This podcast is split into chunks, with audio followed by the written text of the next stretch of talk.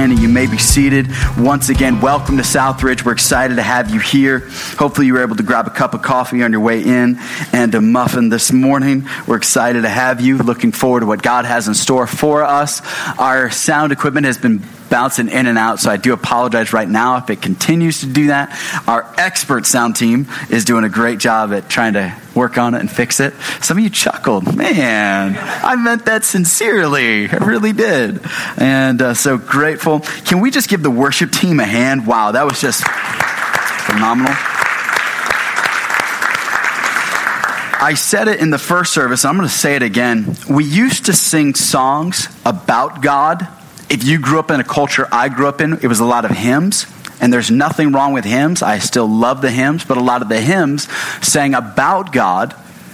But these songs were singing to God. There's a lot of us that can talk about Johnny Depp in here, can't we? But there's not many that can talk to Johnny Depp. Do you see the difference? A lot of us can talk about God, but only some of us can talk to God. Why? There's a relationship. So when we sing songs that are worshiping to God, it changes the relationship. Because you have coworkers, they talk about God. Usually it's in a negative, derogatory way. Oh my, and they go off to it, or God and then something bad. But you and I, we get to talk to Him. Oh, and that changes everything. So if you're one of those that's like, ah, I'm too manly for this worship stuff, and I'm going to come in after the worship, I'm telling you what, you're missing out. The worship prepares our heart to seek God more and fuller. Well, welcome again. We are in a series entitled Hot Topics where we're talking about five topics and we're just kind of going through it. It's summer, it's hot, and so we thought, what better way to, to dive into the summer than to talk about stuff that's just uncomfortable, makes us squirm in our seat. We've talked about God and government. We've talked about Christianity and homosexuality. We've talked about the refugee crisis. And today we're talking about the hottest topic of them all. We are talking about hell. And as soon as I talk about it, I know that there's mixed emotions about it. There are some people that are secretly, they're squirming. Ah, oh, talking about hell, really? I thought we've grown past that, we've outgrown it. And then there's this other group of people. They're more like fundamental. They're like, yeah, we're talking about hell, burn them, get them. You got problems if that's you, though. I'm just to say it right now. Like, let's just say it, all right? If that's you, like, yeah, we need a turn or burn message, because I grew up in that kind of a context. If that's you, like, I'm to pray again for you. We got some holy water to dump on you. No, I'm just kidding. But I mean, seriously, though, when we talk about hell, it's something where we bring up this topic, and I know three out of 10 Americans are the only ones that still believe in it, where 70% is saying we no longer think it's real, we don't think it exists, we think it's just something that the Bible put in, possibly as like a myth, or it's something that we just kind of, you know, use to scare children. It's kind of like, you know, when our parents would say, hey, you're going to go to the dentist, you don't go to the dentist, I'm calling the police, they're going to take you to jail. That's kind of God's way of saying, I'm going to call the police. We use hell. And uh, we're going to look at Luke chapter number 16, and sometimes people would look at Luke 16 and say, well, that's a parable. The only issue I have when we call Luke 16 a parable is the fact that Jesus uses specific names, places, and details, where in parables he doesn't do that. He's very general in parables. That's why, for many reasons, we look at Luke 16 as an actual account, something that really did happen. We don't look at it as one of Jesus's parables, one of his teachings to use to illustrate it. And uh, we're going to dive into it. But before we do, I think what we're seeing today across the landscape of church church and even in our culture, we're seeing an erasing of hell today. You say, what do you mean, an erasing of hell? And I say it like this because it seems to me that when it comes to hell, we've kind of just decided to just change it up. Let me illustrate it like this. And I do apologize if you have young children. I'm not trying to be vulgar about it, but just go with me for a second. Imagine there's a couple guys watching a football game. Let's not discriminate. There's ladies there too. And imagine the quarterback, he throws the football. The receiver has to jump to catch it, and he barely gets it on the tip of his fingers, and he palms it, tucks, lands in the end zone for the game winning touchdown. And man, everybody's high fiving him, and everybody's excited. And then somebody says in the crowd, hell of a play. Maybe there's this. You're going off to work and your friend, your buddy comes up to you and says, Get this. Hey, I'm going to Las Vegas, and I've got the hotel, I've got the airfare, and the person supposed to go with me backed out. Do you want to go to Vegas? I got everything covered. And your friend says, Hell yeah. Let me go a little bit further. You're at work, you're a construction worker, and man, there's a bad accident. You break your arm, you twist an ankle, and all of a sudden somebody says, Are you all right? And you say, It hurts like hell. Or your wife comes up to you and she says, Hey, would you like to go on a vacation with my mother? Hell no. What's happening to hell? We're erasing hell, aren't we? And we're using it as an adjective. Case in point, it's almost humorous. But should it be? Should hell be something that now in the church you hear less and less talk about hell? Is it in Scripture or is it not in Scripture? When you get into the conversation with the person who's not a believer and they say, How could a loving God, a supposed loving God, a supposed merciful God, create something and then send it or damn it to eternal fire and judgment forever? And all of a sudden you step back and say, Yeah, I don't know. And they throw it in your face. They say, Would you take one of your own children and would you hurt them intentionally? Not a loving, kind parent would do that. And so then they start saying, well, then how come your God, and this is why they use an excuse why, why they won't go to church, why they don't believe in the Bible, or why they don't believe in God. The only problem we need to just push back and let's, let's continue to use a little bit of logic here for a second is the fact that am I a good parent? If I take, and some of you may find discomfort, I do own a shotgun. And if I take my shotgun and I hand my shotgun to my seven year old daughter and I say, Here, honey, here's some shells, here's the gun, have a good time with it. Daddy loves you. And daddy doesn't want to keep anything from you. Would I be a good parent? No. I'd be an unloving parent. A loving parent protects and warns. A loving parent says, okay, honey, you're about to go off to college, you're 18, and you're going to be moving to the other side of the country. You're going to be driving across country. So when you stop, I want you to call me. And if you have a breakdown, remember you got AAA. And, and, and a loving parent gives warnings. So instead of us looking at talking about hell as an unloving, unkind, just can't we have a nice sermon on a nice Sunday and can't we just come to church and everybody just kind of feel good and hug each other and laugh a lot, a lot and crack more jokes about mother-in-laws? Like, let's just have one of those sermons. Like, I don't feel that it's the loving thing to do. I don't feel like it's the kind thing. And so we're going to dive into a topic that, yes, is uncomfortable. But what I love about the summertime is it's a time where we can kind of dive into the topics and we can really uh, explore it and see it at a deeper level. And so let's look at Luke chapter number 16, and we're going to read several verses. And if you didn't bring the Bible, that's okay. It'll be up on the screen, and uh, or you can just use your phone or your iPad, whatever you use. And I'm going to begin reading verse number 19. Here's what the Word of God says There was a certain rich man who was clothed in purple and fine linen and fared sumptuously every day. Remember, purple is a sign of wealth. This man had a, had a lot of means, and the fact that he was able to eat multiple meals per day, it's also another sign this man is very wealthy. Verse 20. But in contrast, there was a certain beggar named Lazarus, full of sores, who was laid at his gates desiring to be fed with the crumbs which fell from the rich man's table. Moreover, the dogs came and licked his sores. So it was that the beggar died and was carried by the angels to Abraham's bosom. Abraham's bosom, this is talking about heaven. It means by Abraham's side. The rich man also died and was buried. And being in torments in Hades, Hades is another word for hell. You have Hades, Sheol, and Gehenna are three Greek and Hebrew words for the same place. He lifted up his eyes and saw Abraham afar off and Lazarus by his side. Then he cried and said, Father Abraham, have mercy on me and send Lazarus that he may dip the tip of his finger in water and cool my tongue, for I am tormented in this flame. But Abraham said, Son, remember that you in your lifetime received good things, and likewise Lazarus evil things. But now he is comforted, and you are tormented. And besides all this, between us and you, there's a great gulf fixed, so that those who want to pass from here to you cannot, nor can those from there pass to us. Then he said, I beg you, therefore, Father, that you would send to me, to him, to my father's house. He's talking about Lazarus. Would you send Lazarus to my father's house? For I have five brothers, that he may testify to them, lest they also come to this place of torment. Notice again, he's constantly referring back to the place where he is, a literal place. And he's describing, he said it's a place of torment, it's a place of flame. And Abraham said to him, They have Moses and the prophets. Let them hear them. And he said, No, Father Abraham, but if one goes to them from the dead, they will repent. But he said to him, If they do not hear Moses and the prophets, neither will they be persuaded, though one rise from the dead.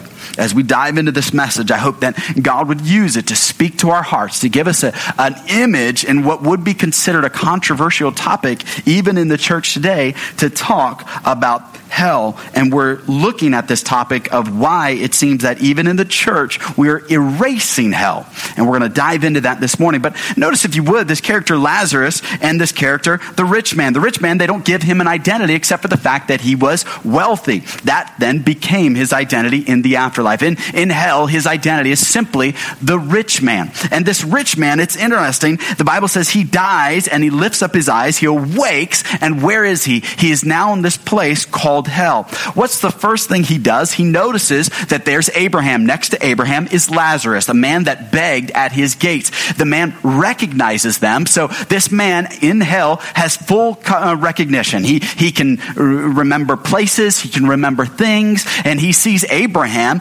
and he sees Lazarus. And what does this rich man do? It's interesting. The rich man, not once does he say to Abraham, Get me out of here. Isn't that interesting? If you're in hell, wouldn't you be begging, hey, buddy, come on, what do I got to do? What do I got to trade? I, gotta, I want to get out of here. But instead, what's he doing? Hey, that guy used to lay at my gates, send him over here. He's like, I don't want out, but I just want him in. Is this guy delusional or what? He's like, hey, I just want him to dip some water in my tongue. Really?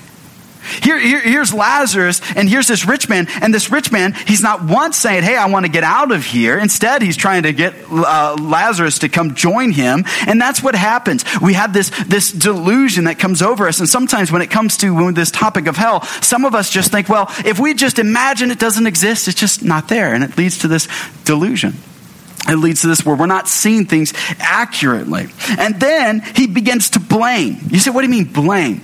Notice what he says. He's inferring that he didn't receive enough information. He's saying, hey, Abraham, send, uh, send Lazarus to go tell my brothers the whole thing, how they can get here. He's saying, I didn't get enough information. I didn't, I didn't know enough. So make sure you send somebody to go go tell my brothers so they don't come to this place of torment. I don't want them to come here. So go tell Lazarus. And what does Abraham say? Abraham says they have Moses and the prophets. And now if you you are new to the Bible, you're probably thinking, Moses, I've heard of this guy. What do you mean Moses? Isn't this thousands of years after Moses? They're like a zombified Moses that's walking around or something. No, no. No. What they're talking about is Moses in the first five books of the Bible. It's called the Pentateuch. This is Genesis, Exodus, Leviticus, Numbers, Deuteronomy, the first five books. In that time, they would have had those books. And then he said the prophets. Is he saying, hey, there's preachers that day? No, he's talking about the prophets like Isaiah and Jeremiah and Ezekiel. These were books of the Bible. What he's saying is they have the Old Testament. The Old Testament will show them the way of salvation. But the rich man doesn't stop there, does he? He says, no, no, no, that's not enough. The Bible's not enough. What, this is what'll do it. He said, he said to Abraham, this is what'll make, convince them. He said, and this might sound familiar, he said, if Lazarus rises from the dead, and goes to my house, oh, my brothers, then they'll repent. And Jesus, in this parable, is inferring the fact that one greater than Lazarus will rise from the dead. And today, there is a risen Savior. But let me ask you this question. Today, there is a risen Savior. Does everybody believe? No. No. But what's happening today is we've got this erasing of hell, and we think it's the loving thing to do. We think it's the kind thing to do. And I know we don't want those socially awkward conversations. Let me tell you a little bit about my growing up. I grew up in a very fundamental Christian home. And so what we would do is on a Saturday morning, you would get up, you would dress up, and then you get these flyers. We'd call them gospel tracts, and you would walk down the city streets, and you'd go up to a house, you would knock on the door, they would open the door, you'd say, Hi, my name is Micaiah, I'm from so and such such church. If you were to die today, do you know where you'd spend eternity? And they look at you like, little white dude, do you know something I don't? Because I'm about to slam this door in your face. And I would look at them and I would just hand them a track and be like, okay, all right, damn your soul to hell. And I go on to the next person. You know, it was just super awkward. Super awkward. Now, is that what we're saying to do? No, I'm not saying do that. But there are some people that that's kind of how we, we, we approach this. We approach it, and I, and I, and I get it, where it's this tough topic where is there hell, is there not a hell? Here's what's happening among a lot of people, and I see this happen often. I like funerals. You're saying, wow, that's weird. No, no, no, I like them for this reason. Because I do a lot of funerals and I do a lot of weddings. When I do a wedding, it's 50 50 whether they're staying together, but when I do a wedding, they're staying down there. All right? I don't have to worry about it. But also, I like funerals because at that time, I get to hear all the stories about this person. You just get to hear the influence and legacy this person had on a person's life. But here's something that I see at funerals. And like I said, I'll do a lot of funerals. I'll do a funeral for anybody. Kaiser Hospital, since we're a church that's close to their network, whenever they need a Protestant, I'll go over there and I'll do a funeral for somebody. Or I'll, I'll, I'll, be there when somebody's grieving and I don't mind it. I go over there. It's a great opportunity to just care for the community and help them. And what'll often happen, and I even see well meaning Christians do this. Somebody goes to a funeral and they'll go up to the widow or they'll go up to the father that lost a son or the son that lost a father, the uh, daughter lost a mother, whoever the family member may be. They put their arms around the person. They say something like this Well, at least we know they're in a better place. And I get the sentimentality behind it, but there's something called universalism, and it's actually a belief that everybody is going to heaven. It's not rooted in the Bible. You can't hear Jesus teaching about it. There is no universalism, but yet it's prevalent among well meaning, but rather, sorry to insult your intelligence for a second, rather just uneducated people. When it comes to this, that, hey, they, we know they're in a better place. Do we really know? So whenever I do a funeral for somebody, I always want to talk to them. And I'll say the Bible will tell us that, you know, for as many as believed him, to them gave he power to become the sons of God. Has, has this relative, did they, you, do you know if they made a decision to, to trust Christ and to give him their life? Did they ever do that? And if they don't give me a clear testimony or if it's something where no, we, no, never, nothing like that, then I don't try to tell them they're in a better place. I don't tell them, hey, yep, grandmama is burning right now. Uh, that's not kind. I don't do that. But at the same time, I'm not going to give them false hope. Why? Because then they think they have false hope. Because now they think, well, grandma or dad, they never went to church, they never trusted Christ, and they never followed him. So guess what? If they're fine, then I'm fine. Do you see where universalism gets us? It gets us, it takes away the judgment. And if it takes that away, then all of a sudden, then we don't have to atone for anything. There's no right and there's no wrong. This, this whole idea of universalism that's crept into the church, it started in the 12, in 1200 BC. That's where it started. There was this guy, his name is Origen, by the way, and he started this practice, and we actually put it away as the church, put away in the 1200s because we saw it as heresy, but then the 1800s, we brought it back out, universalism. And so we brought this idea of universalism, and it's just prevalent. If you talk to people, they'll say, well, well, everybody goes to heaven. If you're just a good person, you go to heaven. You know, somebody can be sincere and still be sincerely wrong. And so we as the church, we have to be honest and have a tough conversation and say, is it there? Does God allow people to go to hell?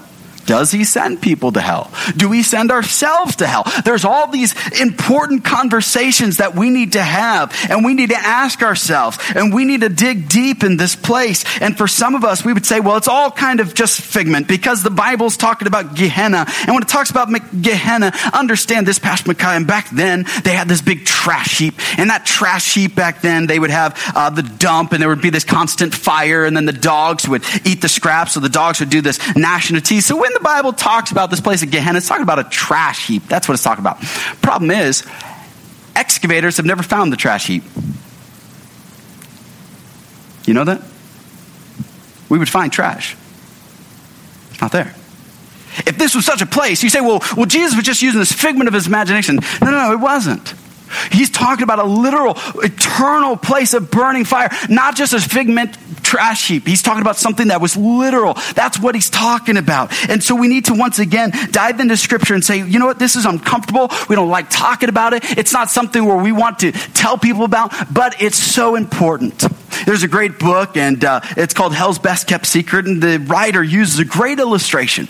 In the book, he uses this illustration. Imagine we're all going to get an airplane, and as we get on the airplane, we sit down, and then the stewardess is there and asks us, Would you like coffee? Would you like soda? What would you like? Would you like a pillow? Uh, would you like a, uh, more room? Would you like to move up to coach? Or would you like to move up to first class? Well, too bad. It's not you. You're stuck here in coach. And so, uh, as you go through all this, then the stewardess says, Would you also like a complimentary parachute? Are you kidding me? No, I don't want a parachute. Well, this parachute will make your journey much more comfortable, and in case of a, a crash landing, you'll be saved. And so, you know, you're just, it's a popular thing to do is John 3.16 is etched on this parachute. It's Just a very cool thing. And you're like, okay, give me a parachute. If it's going to make my journey more comfortable and if it looks cool, I'm going to put on this parachute. And you put on the parachute. And you're going through this 13, 14 hour flight to the other side of the world. And as you're getting halfway through, you're really uncomfortable. And you start looking around. Nobody else is wearing parachutes. And you get up to use the restroom and you're, excuse me, pardon me, you're already, it's already small enough and coach, and you keep bumping up against people and you're like, man, I really don't like this parachute. Oh, it's heavy and man, everybody's staring at me. They think I'm better than everybody else because I'm wearing this parachute that has John 3.16 on it. And man, I just seem so strange and you, you can't even use a little lavatory because it's too small for the parachute. You gotta, uh, it's so uncomfortable. And so you eventually ditch the parachute. Now imagine a second scenario. You get back on the plane and the stewardess, as she's buckling you in and handing your coffee, she says, shh, this airplane's going down. You need this parachute. All of a sudden you're like, thank you very much. Oh, well, first of all, you wouldn't get on the plane, would you? You're like, no, I got you. yep, I'm smarter than that, right? And you wouldn't even get on the airplane, but you're on this airplane. All of a sudden, you get this parachute because you find out it's going down. You're like, I don't care if it's uncomfortable. I don't care if it's, I'm safe, right? We wonder why there's a culture that's abandoning Christianity and abandoning following Jesus. And I think part of it is because we have a Christianity that says, God's got this great purpose for your life. And if you just give him your life, he's going to make your life prosperous. It's going to be great and it's going to be awesome. It's just going to be so much fun. Don't you want to be with us? And it's kind of like you're getting everybody to drink this Christian Kool Aid. And we wonder why people are like, I'm, no, I'm not really into that. When we erase hell, we erase the penalty. We erase the fact that a good God does have to have some checks and balances. There must, sin must be paid for. Sin must be atoned for. So when we talk about hell, would you, first of all, would you please write this down? Hell is not just a doctrine. It's about a destiny. It's not just a doctrine. We're talking about destinies here. Each week we've talked about a different topic. And this is why it's so important because we're not just talking about uh, uh, uh, issues, we're talking about individuals here. So when we talk about hell, it's not something where we in the church are like, yeah, let's go get all those wicked people. No, we don't feel good about this. The reality is, as a Christian pastor, I wish universalism were true. I really do. You say, why? Because whenever I go to the store, whenever I go to a foreign country, whenever I go sit around with family members that I know do not believe in Jesus, have never given their life to Jesus, do you know what that does inside of me? Do you know what the wrestling that I have inside of my soul, knowing that if this person were to die in their sin, they would die and spend eternity in a Christless hell? Do you know what kind of internal uh, uh, uh, anxiety that creates? So for me, universalism would be great. I just don't see it. Maybe you do, and maybe that's a conversation we can have over coffee. But in the 12, or in, in, in the four Gospels, we see Jesus, he taught on hell 12 times. The only topic that Jesus talked about more than hell was money. Sometimes we think, well, Jesus was all about love. He was all about love, but he didn't teach about love nearly as much as he taught on hell and finances. Hell was important. But he's not the only one. If you were to go to Acts chapter number 17, the apostle Paul, the great evangelist, the one that took the gospel to the entire known world of his day, he came to a city and he went up and preached a message. It's the message he preached on Mars Hill. And you would think if you're in a pagan country, then that pagan country, you would kind of want to learn the cultural lingo. You would kind of want to uh, get involved in the indigenous ways of the people and really speak the cultural language and not be offensive so you wouldn't come out right of the gate and talk about hell. But if you read his message in Acts chapter number 17, he does just that. He talks about hell. He talks about eternal punishment. That's how he witnesses to these pagan people. It's a great city. It's a city of 300,000 people. And the apostle Paul talks about judgment. So today, I know it's one of those topics we don't like to talk about, we don't like to think about. But it's one of those things where we, as the church, is being silent more loving? Is us sitting back and just saying, well, they'll figure it out? Do we not have a divine responsibility? You say, no, I'm lean more Calvinist. I think God is sovereign, He'll work it out. Okay, that's fine. But how do you reconcile where the Bible still commands go into all the world and preach the gospel? That's still a direct command. Whether you believe in Calvinism or not, we still have a responsibility to carry the message. You still have a responsibility to be salt and light. You try to argue that away, you can't. We still have our part to play. We still have our responsibility. It's why our life group tonight, we're going to go to a, a laundromat and we're going to pay for everybody's laundry.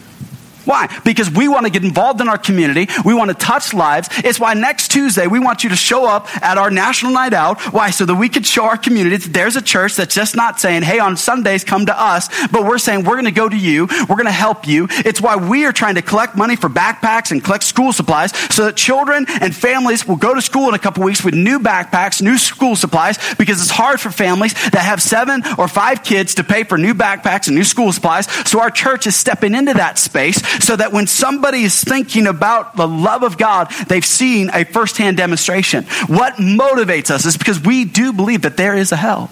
We do believe that people's eternal destinies are at stake. And so we are motivated to do something. We refuse to sit back on the sidelines because we are not just talking about a doctrine. We're talking about people's destiny. We're talking about where they're going to spend eternity. And we're talking about it in a real and a personal way. So we can't just sit back and think it's all good. I don't have to do anything.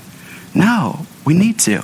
One of the things Jane and I do every night is we pray over our children. Every night. Not a night goes by we do not pray over our children. One of the prayers that we pray, Megan, who recently got baptized on July 3rd, she's received Christ. She's seven years old. But there's Austin and then there's Kane. Kane is five months old. Austin is five years old. And so we keep praying that they would make the personal decision to receive Christ as their Savior. I don't know when and I don't know how God's going to bring it about, but I've started now praying for them to be saved. I pray that they would be God godly young men that would follow him. And so we've started praying right now for their salvation. And it's one of those things that we do because we believe it's so important that they know. I would hate the fact that my children, as I try to lead a community to tell others about Jesus, and I lose my own children in the process. We need to be busy about telling others about Jesus. This is the Great Commission. This is the mission that the church should have. And a church that loses its mission to tell others is a church that I would say is not compassionate.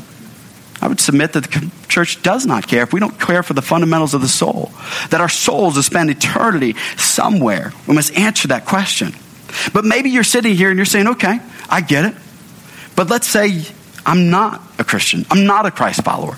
But I've grown up my whole life. I've studied different religions, and there's a whole lot of religions. I look at Islam, and I look at Buddhism, and I look at Hinduism, and I look at Shintoism, and I look at the Baha'i faith, and I look at Mormonism, and I look at all these different religions, and all these religions tell me to do something. It's based on a resume. A resume.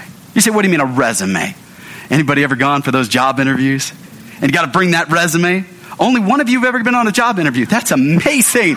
We got a bunch of broke people in this church. My goodness. That explains why we don't have a building. All right, that's why. How many of you have been on a resume, got an interview? There we go. All right. It's too hot in here. We're like, no, I don't want to. I'm in a church. I don't raise my hand. No, come on.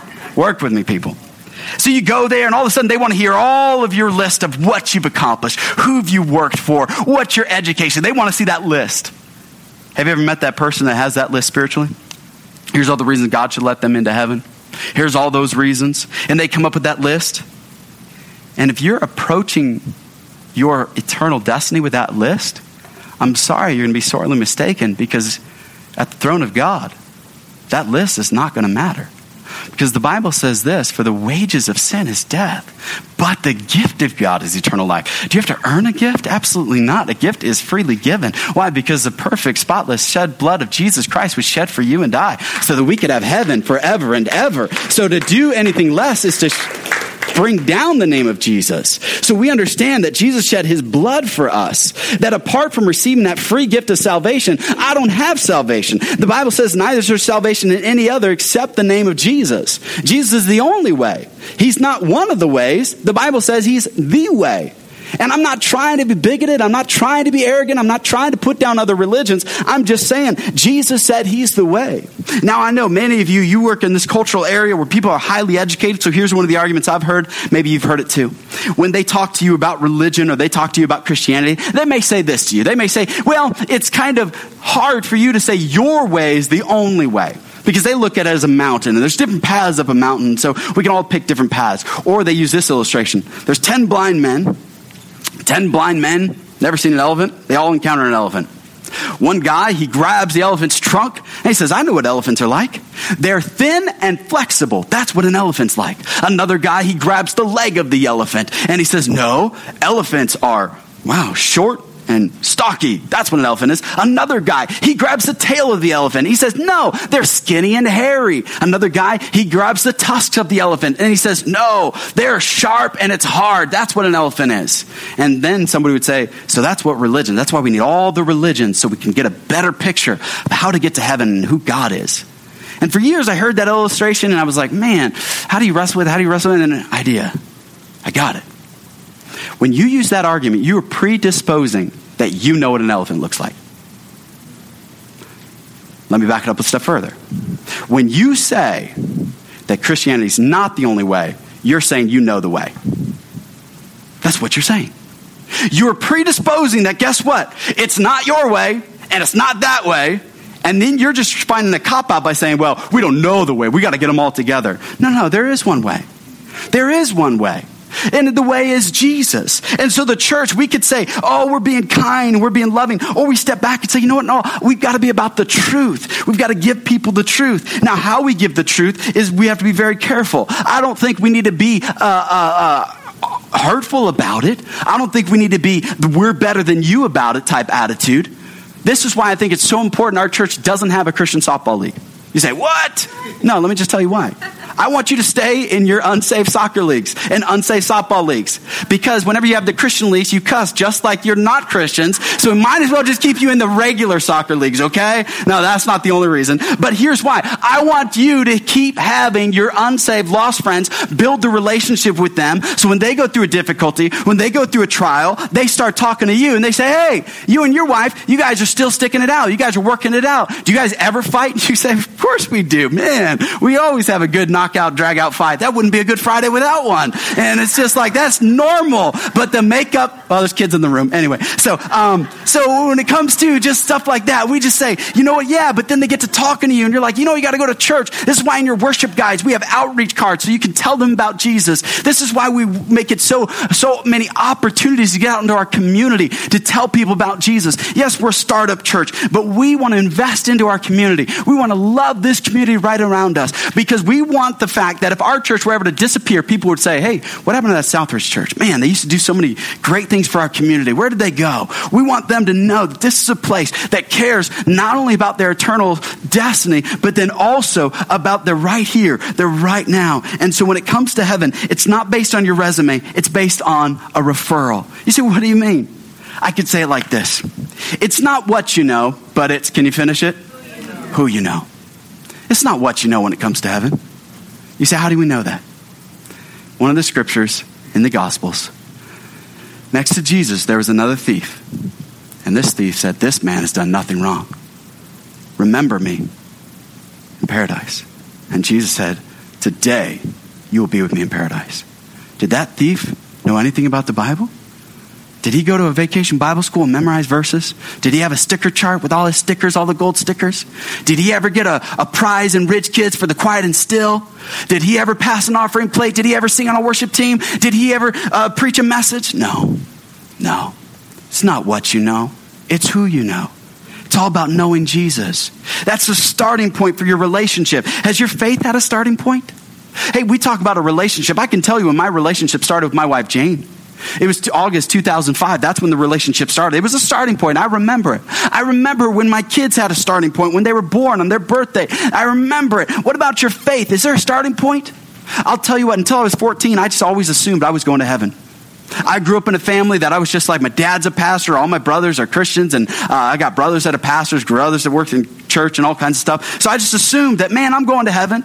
And then one day, my brother, he came back from teen camp. He's four years older than me. And he came back from teen camp and he's like, I got saved. I was like, You got what? And you got to understand my brother Josh. My brother Josh, the power goes out, will light the room with his halo. He was the perfect one, the favorite, the mama's boy. He got all the cool gifts. He was just the man, right?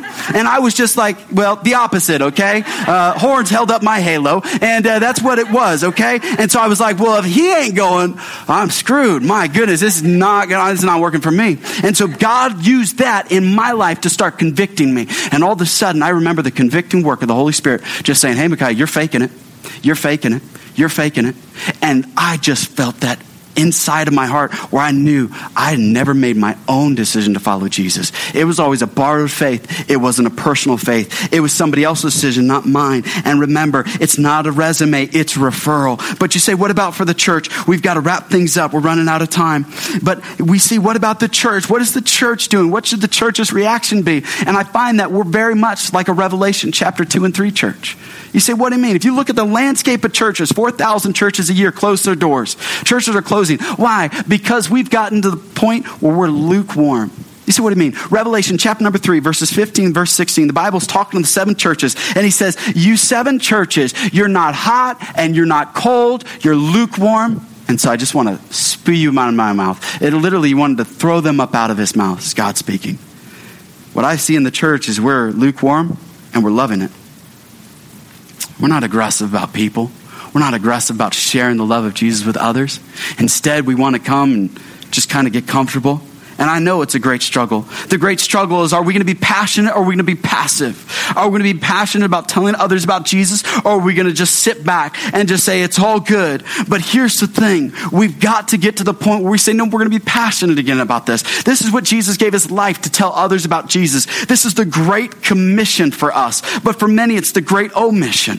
And for some of us, we've got to get our passion back. In Revelation chapter number two, if you go down to verse number four, the Bible talking to a church says, You have left your first love. Some of you have read the passage. Here's the thing about that first love. That first love was their love of God, their love to serve Him and please Him. And when we get the vertical right, the horizontal will be right. As we love God, it'll flow out. As we love God, it'll flow out into our community. It'll flow out into our families. It'll flow out. But what happened was this church, they didn't lose it, they left it. There's a big difference. It's sad today in America that many relationships will break up, good marriages will break up. And if you talk to them, they'll say this the love ran out. Here's the thing about that when they say the love ran out. I think it's foolish to use that, uh, that as an argument to leave a relationship. You say, why? Because whenever you buy a car and it runs out of gas, do you say, nope, got to get a new one? Third time this week. The third car this week that I've had to buy. These cars keep running out of gas. It's the same logic, friend. You see, when it comes to passion, we didn't lose it, we left it. So, as the church of Jesus Christ, we've got to step back up and say, wait a minute, does the, does the God of the Bible teach a hell? If he does, let that motivate me to tell my friends. Let it motivate me to build the relationships. It's part of the reason why I like going to a CrossFit gym because I get to spend the time with the people. We talk, we interact with each other, and then I'm able to tell them about Jesus. I go to the same barber to get my haircut, and I always tip them, and I always talk about church. And the other day, the people behind me, he was saying they were laughing because they didn't think I was a pastor. They were like, pastors don't wear Nikes. Pastors don't dress like you. Pastors don't look like you. Pastors don't talk like you. I wasn't cussing. I was not cussing. I promise you. And they said, pastors look a whole lot older than you. I said, I know it's great, isn't it? People walk in, it's like, is the real pastor here? And I'm like, yeah, no, this 15 year old looking pastor, this me. I'm, I'm really, I'm the real one. Remember Doogie Howser, you know, that's the doctor. That's kind of me. All right. And it's going to stay like that. Okay. So it's all good. All right. And uh, so when it comes to the church, we need to get our passion back. You don't lose it, you leave it. But how do we get our passion? Passion is not a sensation, passion's a decision. It's a decision. What are you going to be passionate about? Are you going to be passionate about that neighbor next door? You say, well, they vote different, they look different, they smell different, they eat different food, and they love different people. Wait a minute, do we not have a responsibility? Do we not have a responsibility to take the gospel of Jesus to our sphere of influence? The Bible says you are to be salt and light, and light in our community. So let me ask you this question Are you salty and are you bright?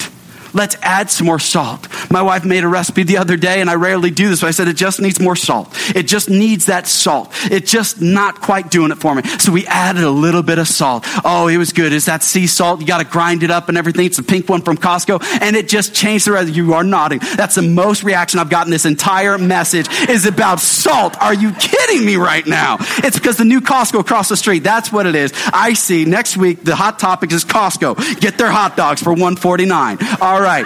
Now, when it comes to the gospel, are we passionate about it or are we passive? Are we going to sit back while the world is hitting back or are we going to keep giving God our spare time and spare change and think we're making a difference?